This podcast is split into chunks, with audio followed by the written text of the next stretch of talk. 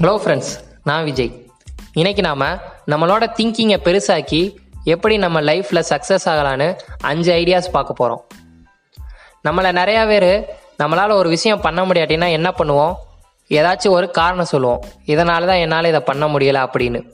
எக்ஸாம்பிளுக்கு சில பேர் எனக்கு இன்னும் அந்தளவு வயசாகலை. நான் இன்னும் அஞ்சாறு வருஷம் கழித்து தான் இதை பண்ண முடியும் அப்படின்னு சொல்லுவாங்க. சில பேர் எனக்கு ரொம்ப வயசாயிருச்சு. அதனால் என்னால் இதை பண்ண முடியாது அப்படின்னு சொல்லுவாங்க. சில பேர் எனக்கு டைமே இல்லை அப்படின்னு சொல்லி சொல்லுவாங்க. இந்த மாதிரி நம்மள ஒவ்வொருத்தரும் ஒவ்வொரு காரணம் சொல்லி இதனால தான் என்னால் இதை பண்ண முடியலை அப்படின்னு அந்த விஷயத்த கடைசி வரை செய்யாமலே போயிடுவோம் ஒன்று நம்ம நல்லா தெரிஞ்சுக்கணும். நம்மளால் ஒரு விஷயம் பண்ண முடியும்னு சொல்லி நினச்சோம்னா அதை கண்டிப்பாக நம்மளால் பண்ண முடியும். ஆனால் அதுக்கு ஏத்தாப்புல நம்ம எஃபோர்ட் போட வேண்டியிருக்கும். அந்த அளவு நம்ம உழைக்க வேண்டியிருக்கும்.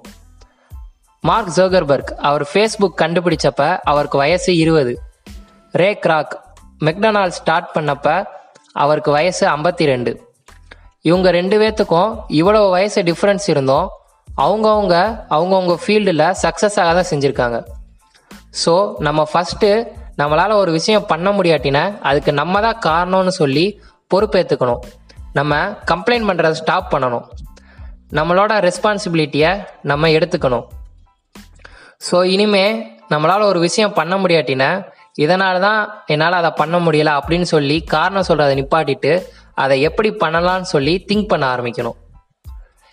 இதுதான் first idea second idea believe your self நம்மளை நாமளே ஃபஸ்ட்டு நம்பணும். இப்போ நம்மளை நிறைய பேர்த்துக்கு நம்ம மேலே நமக்கு அந்த அளவு நம்பிக்கை இருக்காது. எக்ஸாம்பிளுக்கு சொல்லணும்னா ஸ்கூல் முடித்த பிறகு நீ என்ன பண்ண போகிற அப்படின்னு சொல்லி கேட்டோன்னா நம்மள நிறைய பேர் என்ன சொல்லியிருப்போம்?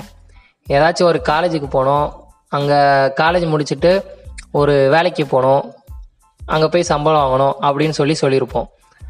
நம்ம ஒரு சூப்பரான வேலைக்கு போகணும் அங்கே நிறையா சம்பாதிக்கணும். நான் ஒரு பெரிய வீடு கட்டுவேன் பெரிய கார்லாம் வாங்குவேன் அப்படின்னு கான்ஃபிடெண்ட்டாக சொல்லாமல் ஏதாச்சும் ஒரு வேலைக்கு போவோம் அப்படின்னு சொல்லி தான் சொல்லுவோம். ஸோ நமக்கே நமக்கு மேலே அந்த அளவு கான்ஃபிடென்ட் இல்லை. ஸோ நம்மளே நம்மளை நம்பாட்டினா மித்தவங்க எப்படி நம்மளை நம்புவாங்க? ஸோ ஃபஸ்ட்டு நம்மளை நம்ம நம்பணும். பிலீவ் இன் யுவர் செல்ஃப் அடுத்து third idea make your environment to make you successful நம்மளோட என்விரான்மெண்ட்டை நம்ம சக்ஸஸ் ஆகிறதுக்கு ஏற்ற மாதிரி மாற்றிக்கணும் எக்ஸாம்பிளுக்கு இப்போ நீங்கள் ஏதாச்சும் ஒரு ஃபீல்டில் சக்ஸஸ் ஆகணும்னு சொல்லி நினச்சிங்கன்னா அந்த ஃபீல்டில் ஏற்கனவே சக்ஸஸ் ஆன சில பேர் இருப்பாங்க. அவங்ககிட்ட போய் நீங்கள் பேசலாம். வேற ஒரு எக்ஸாம்பிள் சொல்லணும்னா இப்போ நீங்கள் உடம்ப குறைக்கணும்னு சொல்லி நினைக்கிறீங்க அப்படின்னா உங்கள் வீட்டில் உள்ள எல்லா நொறுக்கு தீனியையும் தின்பண்டத்தையும் ஃபர்ஸ்ட் க்ளீன் பண்ணி அதை வீட்டை விட்டு தூக்கி போடணும் இப்படி நீங்கள் செஞ்சாதான் அடுத்து நீங்கள் அதை சாப்பிட மாட்டீங்க. இதே இது நீங்கள் வீட்டில் அதை வச்சுக்கிட்டே நான் உடம்ப குறைக்க போறேன்னு சொல்லி இருந்தீங்கன்னா உங்களுக்கே தெரியாம சரி ஒன்று மட்டும் சாப்பிடுவோம் அப்படின்னு சொல்லி அதை கண்டிப்பாக சாப்பிட ஆரம்பிச்சிருவீங்க. ஸோ உங்களோட என்விரான்மெண்ட்டை நீங்கள் சக்ஸஸ் ஆகிறதுக்கு ஏற்ற மாதிரி நீங்கள் மாற்றிக்கணும் இதுதான் third idea fourth idea thoughts நம்மளோட எண்ணங்கள் தான் நம்மளோட வாழ்க்கையை தீர்மானிக்குது. ஸோ நம்மளோட எண்ணங்களை நம்ம எப்பயுமே கரெக்டாக வச்சுக்கணும். நம்மளோட பிரெயினில் எப்பயுமே பாசிட்டிவான எண்ணங்களை தான் நம்ம ஸ்டோர் பண்ணணும். நெகட்டிவான எண்ணங்களை ஸ்டோர் பண்ணக்கூடாது. இப்போ நம்ம உண்மையாகவே ஒரு விஷயத்த என்னால் பண்ண முடியும் சொல்லி நம்பினோன்னா நம்மளோட பிரெயின் நம்மளை அந்த விஷயத்தை நோக்கி கொண்டு போகும். ஃபிஃப்த் ஐடியா ஆக்ஷன் நமக்கு ஏதாச்சும் ஒரு விஷயத்து மேலே பயம் இருந்துச்சுன்னா அது டைம் ஆக ஆக நாள் ஆக ஆக அந்த பயம் கூடிக்கிட்டே தான் போகும்.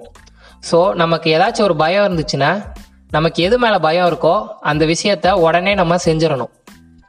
அப்பதான் அந்த பயம் போகும். எக்ஸாம்பிளுக்கு உங்களுக்கு ஸ்டேஜில் ஏறி நின்று பேசுறது ரொம்ப பயமாக இருந்துச்சுன்னா நீங்கள் ஸ்டேஜில் ஏறி நின்று பேசணும்.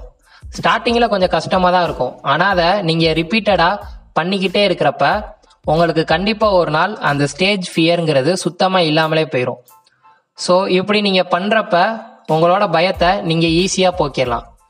இதெல்லாம் நான் the magic of thinking big இந்த புக்கில் இருந்தால் படித்து சொல்கிறேன் தேங்க்ஸ் ஃபார் வாட்சிங்